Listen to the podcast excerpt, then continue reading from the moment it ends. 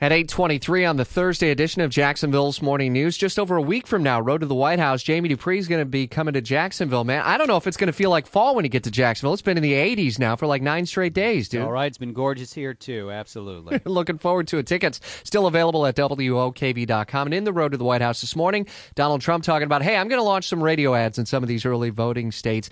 New polling that continues to come out showing Trump in that top tier, and that's what's interesting is how it's starting to tier, not necessarily the numbers, but how the tiers are showing Rubio and Cruz grouping together and Bush just falling out. Yeah, sinking back. There were two polls yesterday that had him down to just 4%, if you can believe that. Trump has talked big about spending a lot of money on early radio, but I saw one story that said so far they've only reserved a minuscule amount of airtime. So we'll have to see. You know, sometimes there's big talk by the candidates about what they're going to spend, and then they never really spend that amount of money. We'll find out later today, this evening, who is actually going to be where in the next Republican debate, which is Tuesday in Milwaukee. You know, what's odd about all of these debates is that you don't find out until the end who's going to be on the main stage. For example, Wall Street Journal and the Fox Business Network are the hosts of this. They say they're going to use averages of 4 national polls, but they don't say which ones, Rich. And so I ran the numbers a few different ways. I think it's possible that Chris Christie and maybe even Mike Huckabee could be booted off the main stage and down to the pre-debate.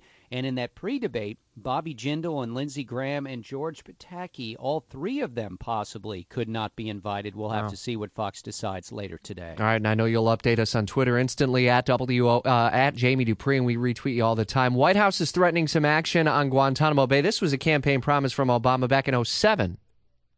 I mean, one of his original ideas was to shut down the terrorism detainee prison at Guantanamo Bay at the naval base there. He has been frustrated by the Congress over the last few years, lawmakers approving every year a ban on transferring any of those detainees to U.S. jails. And I would assume there'll be another provision like that in the defense bill that they'll be sending back to the president very soon.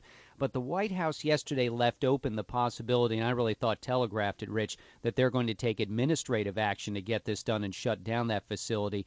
It wouldn't surprise me if it's one of the final acts of this administration. Yeah, we'll see what else bubbles up in the day ahead. I know you'll be back a little bit later this morning. Yeah, go to Twitter, at Jamie Dupree. You can, and this is your assignment for lunchtime, you can read the full text of that huge Pacific trade deal the U.S. struck. I know you won't, but at least take a quick look at it, at Jamie Dupree. With our Washington Insider, we'll hear you back a little bit later today. WOKV News Time, 8:26.